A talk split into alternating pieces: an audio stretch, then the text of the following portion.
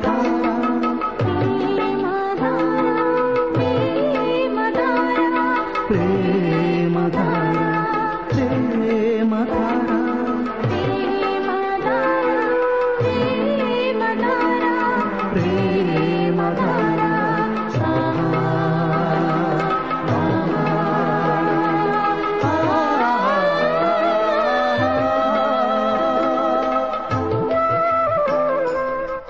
ప్రేమధార ప్రేమ ధార.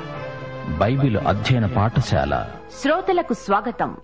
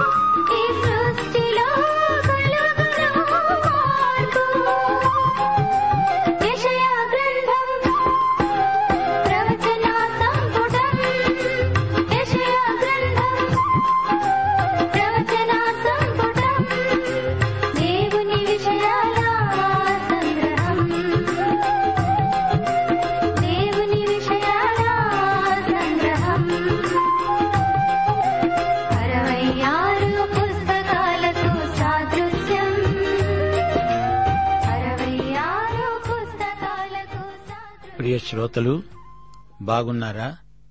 క్రీస్తునందు ఆయన కృపలో వర్ధిల్లుతున్నారా? దంపతులారా మీ దాంపత్య జీవితంలో ఆధ్యాత్మిక విలువలు పాటిస్తున్నారా? భార్యాభర్తలైన మీరు ఒకరి వ్యక్తిత్వానికి ఒకరు సంపూరకంగా ఉండాలి.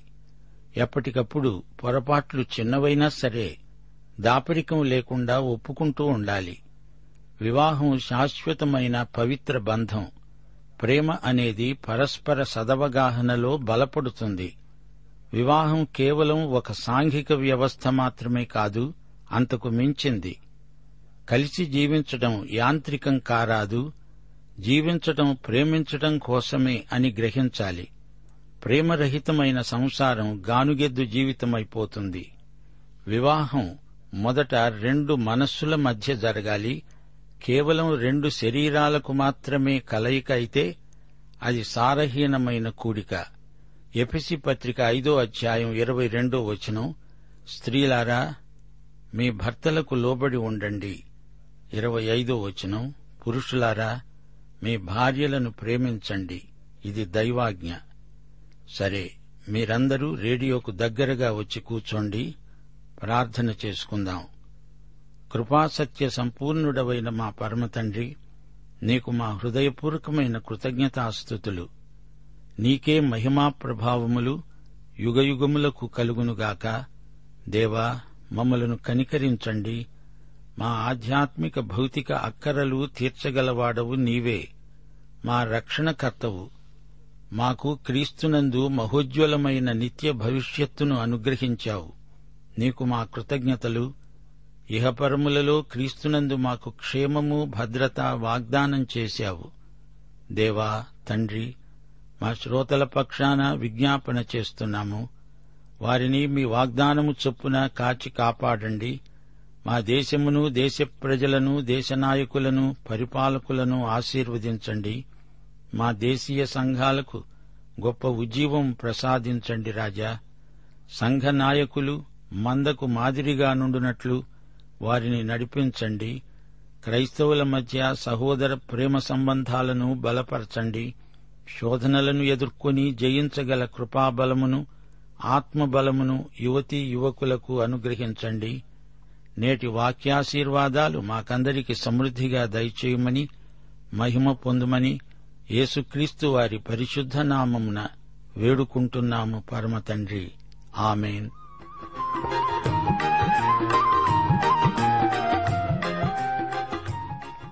సోదరీ సోదరులారా ఈ రోజున మనం యషయా గ్రంథం ఇరవై ఎనిమిదో అధ్యాయం నుండి పాఠం ప్రారంభించుకోబోతున్నాము. ఈ అధ్యాయంలో ప్రవక్త ఉత్తర రాజ్యాలను విశేషించి ఎఫ్రాయిము గోత్రాన్ని గద్దిస్తున్నాడు. వారు మరీ మద్యపానాసక్తులైపోయారు. వారు బోధింపబడనొల్లరు. మతనాయకులు అంటున్నారు మేము చిన్న పిల్లలమనుకున్నావా? ఎందుకిలా మాట్లాడతావు? మాకు ధర్మశాస్త్రమంతా తెలుసులే అని గర్వాన్ని వెళ్ళగక్కుతున్నారు దేవుడు వారితో అషూరియుల ద్వారా మాట్లాడుతున్నాడు. వారి భాష ఇస్రాయేలీయులకు బొత్తిగా తెలియదు. దేవుని పిల్లలై ఉండి దేవుని వాక్యం వారు వినకపోతే వారు శత్రువులైన అన్యుల ద్వారా వినాల్సి వస్తుంది. అయితే వారు మాట్లాడేది సమాధాన వాక్కులు కాదు. వారి మాటలలో ప్రేమ అనేది బొత్తిగా ఉండదు. ఇస్రాయేలుకు పరిస్థితులు ధైర్యం గొలిపే విధంగానే ఉన్నా వారి అభివృద్ధి వాడిపోయి రాలిన పువ్వులాగే ఉంది. దానిని శత్రువులు తమ కాళ్ళ కింద తొక్కేస్తారు. తుపానులు వరదలు వచ్చి వారిని కొట్టుకుపోతాయి. పండును మింగేసినట్లే శత్రువులు వీరిని అలానే మింగేస్తారు. తీర్పు ద్వారము వద్దనే కనిపెట్టుకుని ఉంది. యషయా యూదారాజ్యమందలి పాపాన్ని తీవ్రంగా ఖండించాడు. వారు అబద్ధ దేవతలను ఆరాధిస్తున్నారు. యేసుక్రీస్తే మనకు యుగయుగాల శిల. ప్రళయం వచ్చినా ఆయనే మనకు ఆశ్రయదుర్గం. దేవుడు కళ్ళం తొక్కుతాడు. ధాన్యం తూర్పారపడతాడు. భూమి దున్నడం పంట కళ్ళం తొక్కటం ఇస్రాయేలు వారికి ఆసక్తిజనకమని పెంచటం లేదు. వారు ఎన్నెన్నో ఆశీర్వాదాలు పోగొట్టుకుంటున్నారు. ఇప్పుడు ఇరవై ఎనిమిదో అధ్యాయం వివరాలు వినండి. తాగుబోతులైన ఎఫ్రామీయుల అతిశయ కిరీటానికి శ్రమ వాడిపోతున్న పుష్పము వంటి వారి సుందర భూషణానికి శ్రమ ద్రాక్షరసము వలన కూలిపోయిన వారి ఫలవంతమైన లోయ తలమీద ఉన్న కిరీటానికి శ్రమ. శ్రోతలు గమనించండి యషయా ఇరవై ఎనిమిదో అధ్యాయం నుండి ముప్పై ఐదో అధ్యాయం వరకు ఆరు ప్రత్యేకమైన శ్రమలు పలుకబడ్డాయి. ముప్పై నాలుగో అధ్యాయంలో హర్మగెద్దోను యుద్ధము పేర్కొనబడింది. ముప్పై ఐదో అధ్యాయంలో వెయ్యేండ్ల పరిపాలనలోని ఆశీర్వాదాలు వర్ణించబడ్డాయి. ఇప్పుడు మన ముందున్న అధ్యాయంలో వివిధమైన ప్రవచనాలున్నాయి. జరిగినవి జరగబోయేవి స్థానికమైనవి దూర ప్రదేశాలకు చెందినవి సాధారణమైనవి ఈ విధంగా పలు విధాలైన ప్రవచనాలున్నాయి. ఉత్తరాన ఇస్రాయేలు రాజ్యమే ఎఫ్రాయిము ఇస్రాయేలు అషూరుకు చెరగొని పోబడుతుంది. దక్షిణాది యూదాకు ఇది గొప్ప హెచ్చరిక. క్రీస్తుపూర్వం ఏడు వందల ఇరవై ఒకటిలో అషూరు దండయాత్ర ఇస్రాయేలు ఓటమి ఇస్రాయేలు ఎఫ్రాయిము సమరయ్య అన్నీ ఒకటే. తాగుబోతుతనంతో ఈ రాజ్యం పాడైపోయింది. ఆలకించండి. బలపరాక్రమములు గలవాడు ఒకడు ప్రభువుకు ఉన్నాడు. ప్రచండమైన వడగండ్లును ప్రచండమైన జలముల ప్రవాహమును ప్రచండమైన వరద కొట్టివేసినట్లు ఆయన తన బలము చేత కొట్టివేస్తాడు. అషూరు బలమైన రాజ్యం అది ఇస్రాయేలును ముట్టడించబోతున్నది. తాగుబోతులైన ఎఫ్రాయిమీయుల అతిశయ కిరీటం కాళ్ళతో తొక్కబడుతుంది. తాగుబోతుతనమే ఈ రాజ్య పతనానికి హేతువైంది.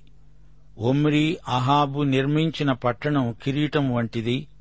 సమరయ్య కొండపై చక్కని ఉద్యానవనాలతో ఆకర్షణీయంగా తీర్చిదిద్దబడింది. అయినా అంత గొప్ప రాజ్యం అధపతనమైంది. ఐదో వచనం. ఆ దినమున సైన్యములకు అధిపతి అయిన యహోవా శేషించిన తన ప్రజలకు తానే భూషణ కిరీటమై ఉంటాడు. సౌందర్యము గల మకుటమై ఉంటాడు. ఇది వెయ్యేండ్ల పరిపాలన ప్రవచనం. అతిశయ కిరీటం పోయి మహిమ కిరీటం పొందుతారు. దేవుడిస్తాడు. ఆరు ఏడు వచనాలు. ఆయన న్యాయపీఠము మీద కూర్చుండే వారికి తీర్పు తీర్చ నేర్పు ఆత్మగాను గుమ్మమునొద్ద యుద్ధమును పారగొట్టే వారికి పరాక్రమము పుట్టించేవాడుగాను ఉంటాడు. అయితే వీరును ద్రాక్షరసము వలన సొక్కి సోలుతారు. మద్యము వలన తత్తరపడతారు. యాజకులేమి ప్రవక్తలేమి అందరూ మద్యము వలన సొక్కి సోలుతారు ద్రాక్షరసము వారిని మింగివేస్తున్నది. దర్శనము కలిగినప్పుడు సోలుతారు తీర్పు తీర్చే కాలమున తత్తరపడతారు. ప్రియశ్రోతలు చూచారా? మద్యపానం అన్ని విధాల అరిష్టదాయకమే. వృత్తి వ్యాపారాలలో మద్యపానాసక్తి వల్ల కొందరు పూర్తిగా దివాలా తీసిన వారున్నారు. మద్యం సేవించిన వ్యక్తి దృష్టి మందగిస్తుంది. అటివారికి బుద్ధిమాంద్యం ప్రాప్తిస్తుంది. పదమూడో వచనం. నత్తివారి పెదవుల చేతను అన్య భాషతోనూ ఈ జనులతో మాట్లాడుతున్నాడు. అయినను వారు విననొల్లరు. కావున వారు వెళ్ళి వెనుకకు మొగ్గి విరుగబడి చిక్కుబడి పట్టబడునట్లు ఆజ్ఞ వెంబడి ఆజ్ఞ సూత్రము వెంబడి సూత్రము కొంత ఇక్కడ కొంత అక్కడ యహోవా వాక్యము మీకు వస్తుంది. ప్రియశ్రోతలు వింటున్నారా? చాలామందికి దేవుని వాక్యం పూర్తిగా తెలియదు. మిడిమిడి జ్ఞానంతో ఏమేమో మాట్లాడతారు. దేవుని వాక్యంలో శిక్షణ గరపాలంటే ఎన్ని సంవత్సరాలు పడుతుంది అని అడుగుతున్నారా? స్వల్పకాలికమైన కోర్సులు శిక్షణ శిబిరాలు చాలునా? దేవుని వాక్యం అనుదినము అధ్యయనం చేయాల్సిందే. దీనికి సులభ పద్ధతులంటూ లేవు. దేవుని వాక్యంతో దినదినము కొంత సమయం గడపలేని వారికి పూర్తి ప్రయోజనం ఏమాత్రము కలుగబోదని మనవి చేస్తున్నాము. విశ్వాస జీవితంలో ఎదగాలంటే ఇక్కడ అక్కడ పొందుపరచబడిన సత్యాలను క్రమబద్ధంగా నేర్చుకుని దైనందిన జీవితంలో అన్వయించుకోవాలి. పద్నాలుగో వచనం ఎరుషలేములోనున్న ఈ జనులను ఏలే అపహాసకులారా యహోవా వాక్యం వినండి. యూదావారికి ఇదే దేవుని హెచ్చరిక ఉత్తరాన ఇస్రాయేలుకు ఏమి సంభవించిందో చూచి గుణపాఠం నేర్చుకోండి. ఎఫ్రాయిము ఎరుషలేముతో మాట్లాడుతోంది. ఈ రోజున దేవుని వాక్యం మనందరితో మాట్లాడుతోంది. ఈ బైబిల్ గ్రంథాన్ని ఎప్పుడు రాశారు? నేడా? రేపా? నిన్ననా? ఇది అన్ని కాలాలకు చెందిన గ్రంథం. ఈ పరిశుద్ధ గ్రంథానికి ఎన్నటికీ కాలదోషం పట్టదు. రేపటి వార్తాపత్రిక కంటే ముందుగా పరిగెత్తుతుంది దేవుని వాక్యం. పదిహేనో వచనం. మేము మరణముతో నిబంధన చేసుకున్నాము. పాతాళముతో ఏకమయ్యాము. ఉపద్రవము ప్రవాహము వలె ఒడిగా దాటేటప్పుడు అది మా యొద్దకు రాదు. అబద్ధాలను మాకు ఆశ్రయముగా చేసుకున్నాము. మాయ క్రింద దాగి ఉన్నాము అని మీరు చెప్పుకుంటున్నారే? మరణముతో షయోలుతో నిబంధన అది ఎలాంటిది? దానియేలు గ్రంథంలో చెప్పబడినట్లు ఇస్రాయేలు అంత్యక్రీస్తుతో నిబంధన చేసుకుంటుంది. వాడే రాబోయే అధిపతి. అతడే పాపపురుషుడు నిర్దేవుడు. భూమిలో నుండి సముద్ర గర్భములో నుండి లేచి వచ్చే మృగము వీడే. వీడు పూర్తిగా సైతాను వశములో ఉన్న దుష్టుడు. పదహారో వచనం. ప్రభువైన యహోవా ఈలాగు సెలవిస్తున్నాడు. సియోనులో పునాదిగా రాతిని వేసిన వాడను నేనే అది పరిశోధింపబడిన రాయి అమూల్యమైన తలరాయి బహు స్థిరమైన పునాది అయిన మూలరాయి అయి ఉన్నది. సరైన పునాది అంటే ఏ సమస్యలు మనలను అట్టిట్టు చెయ్యజాలవు ఈ పునాది రాయి యేసుక్రీస్తే ఒకటి పేతురు రెండో అధ్యాయం ఆరు నుండి ఎనిమిదో వచనం వరకు. మరొకసారి మననం చేసుకోండి. క్రీస్తే పునాది. ఇదిగో నేను ముఖ్యమును ఏర్పరచబడినదియు అమూల్యము అయిన మూలరాతిని సియోనులో స్థాపిస్తున్నాను. ఆయన ఎందు విశ్వాసముంచేవాడు ఏమాత్రమును సిగ్గుపడడు అనే మాట లేఖనమందు రాయబడింది. విశ్వసిస్తున్న మీకు ఆయన అమూల్యమైన వాడు విశ్వసింపని వారికైతే ఇల్లు కట్టేవారు ఏ రాతిని నిషేధించారో అదే మూలకు తలరాయి అయింది. అది అడ్డురాయి అడ్డుబండ అయింది. కట్టేవారు వాక్యానికి అవిధేయులై తొట్టిల్లుతున్నారు. శ్రోతలు వింటున్నారా? ఏసే మన జీవితాలకు పునాది. ఆయనే ముఖ్యమైన మూలరాయి. దేవునికి స్తోత్రం. పదిహేడో వచనం. నేను న్యాయము కొలనూలుగాను నీతిని మట్టపు గుండుగాను పెడతాను. వడగండ్లు మీ మాయాశరణ్యమును కొట్టివేస్తాయి. దాగి ఉన్న చోటు నీళ్ళ చేత కొట్టుకొని పోతుంది. ఈ ప్రజలపైకి తీర్పు క్రమక్రమంగా వస్తుంది. అకస్మాత్తుగా వచ్చే తీర్పు కంటే మెల్లిమెల్లిగా వచ్చే తీర్పు మరీ దుర్భరమైపోతుంది. ఈ తీర్పు ప్రక్రియ నానుడు వానలాంటిది. ఇరవయో వచనం. పండుకోటానికి మంచము పొడుగు చాలదు కప్పుకోటానికి దుప్పటి వెడల్పు చాలదు. నూరేండ్ల వరకు తీర్పు రాలేదు ఆ తరువాత వచ్చింది. చాలీ చాలని మంచం దుప్పటి. దేవుడు వారిని ఎంత క్రమశిక్షణలో పెట్టినా వారికి బుద్ధి రావటం లేదు. చిట్ట చివరికి శిక్ష రానే వచ్చింది. దేవుని ప్రజలే అయినా తప్పనిసరిగా వారి మీదికి అంతిమ తీర్పు వచ్చింది. ఈ అధ్యాయమంతా గోధుమలు గురుగులు ఉపమానమే. ధాన్యపు గింజలు అనేక రకాలు. గట్టి గింజలు కొన్ని తాలు గింజలు కొన్ని. వీటిని ఎలా తూర్పార పట్టాలో యజమానికి తెలుసు. ఇరవై ఐదో వచనం. అతడు నేల చదును చేసిన తరువాత నల్ల జీలకర్ర చల్లుతాడు. తెల్ల జీలకర్ర చల్లుతాడు. గోధుమలు వరుసగా విత్తుతాడు ఎవలను తానేర్పరచిన చేనిలో చల్లుతాడు. దాని అంచున మిరప మొలకలు వేస్తాడు గదా. ఇరవై ఏడు ఇరవై ఎనిమిది వచనాలు.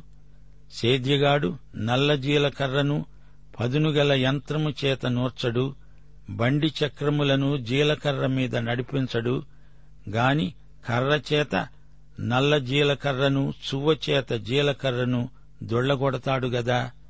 మనుష్యులు గోధుమలను గాలించగా దానిని నలుస్తారా? సేద్యగాడును ఎల్లప్పుడూ దానిని నూరుస్తూ ఉండడు. ఎల్లప్పుడూ అతడు బండి చక్రాన్ని గుర్రాలను దానిమీద నడిపిస్తూ ఉంటాడు. దానిని నలపడు గదా? శ్రోతలు వింటున్నారా? ఈ ఉపమానమంతా దేవుని తీర్పును గురించినది. దేవుడు పంట కళ్ళములో నిన్ను నూరుస్తాడు. జాగ్రత్త. తీర్పు తప్పదు. మత్తైసు వార్త పదమూడో అధ్యాయం ముప్పయో వచనం ప్రభు అన్నాడు కోతకాలము వరకు గోధుమలను గురుగులను కలిసి పెరుగుతూ ఉండనివ్వండి. కోతకాలమందు గురుగులను ముందుగా కూర్చి వాటిని కాల్చివేయడానికి కట్టలు కట్టి గోధుమలను నా కొట్టులో చేర్చి పెట్టండని కోతగాండ్రతో చెబుతాడు. మతైసు వార్త పదమూడో అధ్యాయం నలభై ఒకటో వచనం మనుష్య కుమారుడు తన దూతలను పంపుతాడు. వారాయన రాజ్యములో నుండి ఆటంకములైన సకలమైన వాటిని దుర్నీతి పరులను సమకూర్చి అగ్నిగుండములో పడవేస్తారు. శ్రోతలు మనం ఆయన గోధుమలమై గురుగులను కూడా గోధుమలుగా మార్చే కృషి చేయాలి. ఇప్పుడు మనం ఇరవై తొమ్మిదో అధ్యాయానికి వచ్చాము. ఈ అధ్యాయంలో ఎరుషలేమును గురించిన ప్రవచనాలున్నాయి. అరీయేలుకు శ్రమ. అరీయేలు అంటే దేవుని సింహం అని అర్థం. ఇది ఎరుషలేముకు మరో పేరు. దేవుని చేతిలో అషూరు ఓడిపోతుంది కాని ఎరుషలేము శత్రువులకు హస్తగతమవుతుంది. శత్రువు పొట్టులాగా కొట్టుకొని పోతాడు. శత్రువుల ఆశలు అడియాసలవుతాయి. దేవుడు తన ప్రజలను ఎప్పుడు ఏ విధంగా విడుదల చెయ్యాలో ఎరుగును. అరియేలు గుడ్డిదైపోయింది. దేవుని ప్రజలు తాగుబోతులై నిద్రామత్తులై ముద్రవేయబడిన గ్రంథాన్ని చదవాలని ప్రయత్నించే వెర్రిబాగుల వారైపోయారు. వారికి ఆధ్యాత్మిక అవగాహన లేదు. దేవుణ్ణి ఆత్మతో సత్యముతో వారు ఆరాధించటం లేదు. తమ స్వంత జ్ఞానాన్ని వినియోగించిన వారై రాజనీతి అంటూ సంధి రాయబారాలు నెరుపుతున్నారు. దేవునికి ఏమీ తెలియదులే అనుకుంటున్నారు. కుమ్మరివాని కంటే ఎక్కువ బంకమన్నుకు తెలుసునా? సృష్టించబడినది సృష్టికర్తను ప్రశ్నించగలదా? అరియేలు ఆశీర్వదించబడిన పట్టణం యేసుప్రభు వచ్చి దేవుని రాజ్యము స్థాపించినప్పుడు పరిస్థితులన్నీ పూర్తిగా మారిపోతాయి. దేవుని ప్రజలు సత్యాన్ని కనుగొంటారు ఆనందిస్తారు. పరిశుద్ధ దేవుణ్ణి మహిమపరుస్తారు. సోదరుడా సోదరి దేవునికి నీ హృదయాన్ని సమర్పించుకో. అప్పుడు దేవుని రాజ్యంలో నీకు స్థానముంటుంది. పరమ కుమ్మరి నిన్ను తన సంకల్ప ప్రకారమే రూపొందిస్తాడు. అరియేలు. దావీదు దండు దిగిన పట్టణం. అది అగ్నిగుండమైంది. దానికి శత్రువులు అనేకులు. యహోవా దానిని శిక్షిస్తాడు. యహోవా మీ మీద గాఢ నిద్రాత్మను కుమ్మరించాడు. పదమూడవ వచనం. ఈ ప్రజలు నోటి మాటతో నా వద్దకు వస్తున్నారు పెదవులతో నన్ను ఘనపరుస్తున్నారు గాని తమ హృదయమును నాకు దూరము చేసుకున్నారు. వారి జ్ఞానుల జ్ఞానం వ్యర్థమవుతుంది కుమ్మరికి మంటికి భేదము లేదా. ఆ రోజున చెవిటివారు గ్రంథవాక్యములు వింటారు. అబ్రహామును విమోచించిన యహోవా యాకోబు కుటుంబమును గూర్చి అంటున్నాడు ఇక మీదట యాకోబు సిగ్గుపడడు. ఇక మీదట అతని ముఖము తెల్లబారదు. అతని సంతానపు వారు తమ మధ్య నేను చేసే కార్యములను చూచునప్పుడు నా నామమును పరిశుద్ధపరుస్తారు. యాకోబు పరిశుద్ధ దేవునికి ఇస్రాయేలు దేవునికి భయపడతారు. చెంచల బుద్ధి గలవారు వివేకులవుతారు. సణిగేవారు ఉపదేశానికి లోబడతారు. సోదరీ సోదరులారా యషయా ఇరవై తొమ్మిదో అధ్యాయాన్ని యేసు ప్రభు చేసిన కొండమీది ప్రసంగంతో సరిపోల్చి చూసుకోండి. మతైసు సువార్త ఇరవై మూడో అధ్యాయం ముప్పై ఏడు నుండి ఇరవై నాలుగో అధ్యాయం రెండో వచనం వరకు లూకాసు వార్త పదమూడో అధ్యాయం ముప్పై నాలుగు ముప్పై ఐదు వచనాలు ఇరవై ఒకటో అధ్యాయం ఇరవై నుండి ఇరవై నాలుగో వచనం వరకు ఆలివు కొండ ప్రసంగమున్నది. ఎరుషలేము దుర్భేద్యమైన దావీదు పట్టణం. దేవుడు వెలుగు ఎంతో ఇచ్చినా దానిని చూడనేరని వారికి దేవుడు గాఢ నిద్రాత్మను కలుగచేస్తాడు దేవుడు ప్రవక్తల ద్వారా పలికించిన ప్రవచనాలు వారికి మూసివేయబడి ముద్రవేసిన పుస్తకంలాగే ఉన్నాయి. దేవుని వాక్యం ఎరగని తరం వచ్చింది. వారికి దేవుని వాక్యం మూయబడిన గ్రంథంలాగే ఉండిపోయింది. శోచనీయం. సోదరీ సోదరులారా దేవుడిచ్చిన వెలుగును చూడడానికి కండ్లు తెరవని వారు గుడ్డివారైపోతారు. ప్రకటన గ్రంథం మొదటి అధ్యాయం మూడో వచనం సమయము సమీపించినది గనుక ఈ ప్రవచన వాక్యములు వాటిని విని ఇందులో వ్రాయబడిన సంగతులను గైకొనేవారు ధన్యులు. ప్రకటన ఇరవై రెండో అధ్యాయం పదో వచనం ఈ గ్రంథమందున్న ప్రవచన వాక్యములకు ముద్ర వేయవద్దు కాలము సమీపమై ఉన్నది. గ్రహించండి ప్రకటన గ్రంథం ముద్ర వేయబడింది కాదు ముద్ర తీయబడిన గ్రంథం గనుకే దాని పేరు ప్రకటన. యషయా ప్రవచనం చాలా ఘాటైనది వీరి మతాచారాలు కేవలం బాహిర ప్రదర్శనలు వీరి ఆరాధన వెక్కిరింత మాత్రమే. పైకి భక్తి మాటలు భక్తి పాటలు లోపల భక్తి లేదు భయమూ లేదు. వారి హృదయాలు దేవునికి నిత్యత్వపు దూరంలో ఉన్నవి. మతం మతాసక్తి అంతా వేషధారణ. మనకు ఈ రోజున కావలసింది మతం కాదు దేవునితో సరైన సంబంధం. నీకు క్రీస్తు ఉన్నాడా లేదా అది అసలైన ప్రశ్న. తాము చేసేదంతా దేవుడు చూడవచ్చాడా అనుకుంటున్నారా? జాగ్రత్త. ఆయన కన్నులకు మరుగైనది ఏదీ లేదు. ముగింపులో యషయా అంటున్నాడు సుదూర భవిష్యత్తులో జరగబోయేది చెబుతున్నాను వినండి. ఎరుషలేముకు గొప్ప భవిష్యత్తు ఉన్నది. ఎరుషలేము పునర్నిర్మాణమవుతుంది. అప్పుడది అక్షరాల దేవుని పట్టణమవుతుంది. ఆ రోజున చెవిటివారు వింటారు గుడ్డివారు చూస్తారు. ఈ రోజున చాలామంది దేవుని వెలుగును చూడడానికి ఇష్టపడటం లేదు. కావాలని గుడ్డివారవుతున్నారు. వెయ్యేండ్ల పాలనలో వీరికి కనువిప్పు కలుగుతుంది. ముగింపులో ఇరవై తొమ్మిదో వచనం యహోవా చేత వారు దానిని నేర్చుకుంటారు. ఆశ్చర్యమైన ఆలోచన శక్తి అధిక బుద్ధి అనుగ్రహించేవాడు ఆయనే.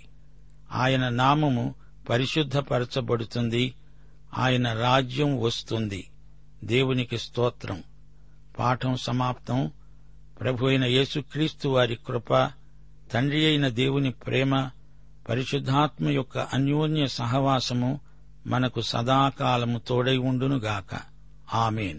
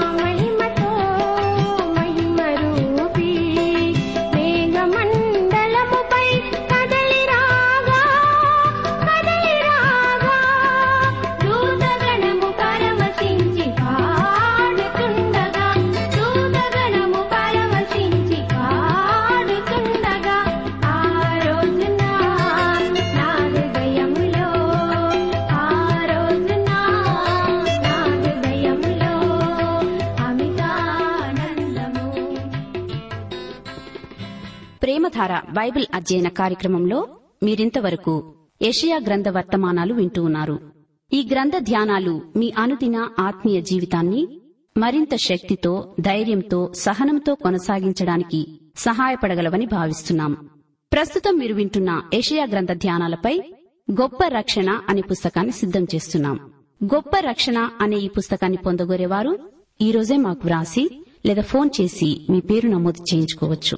మా address Premadhara trans world radio India తపాలా సంచి నాలుగు సికింద్రాబాద్ ఐదు సున్నా సున్నా సున్నా ఒకటి ఏడు. మా సెల్ ఫోన్ నంబర్లు తొమ్మిది మూడు తొమ్మిది తొమ్మిది తొమ్మిది ఐదు రెండు ఐదు ఏడు సున్నా. మరొక నంబర్ తొమ్మిది మూడు తొమ్మిది తొమ్మిది తొమ్మిది ఐదు రెండు ఐదు ఎనిమిది సున్నా. మా email ID Telugu TTB at radio eight eight two dot com.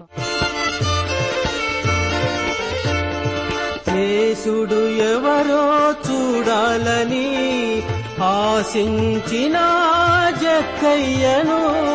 యేసుడు ఎవరో చూడాలని ఆశించిన జక్కయ్యను. దర్శించి మరి రక్షించి. దర్శించి మరి దర్శించునురండి మీ గృహమును దర్శించునురండి.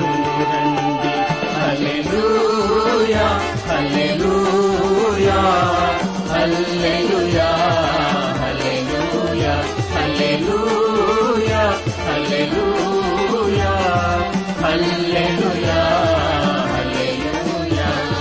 ప్రయాసపడి భారము పోయు భోజనులారా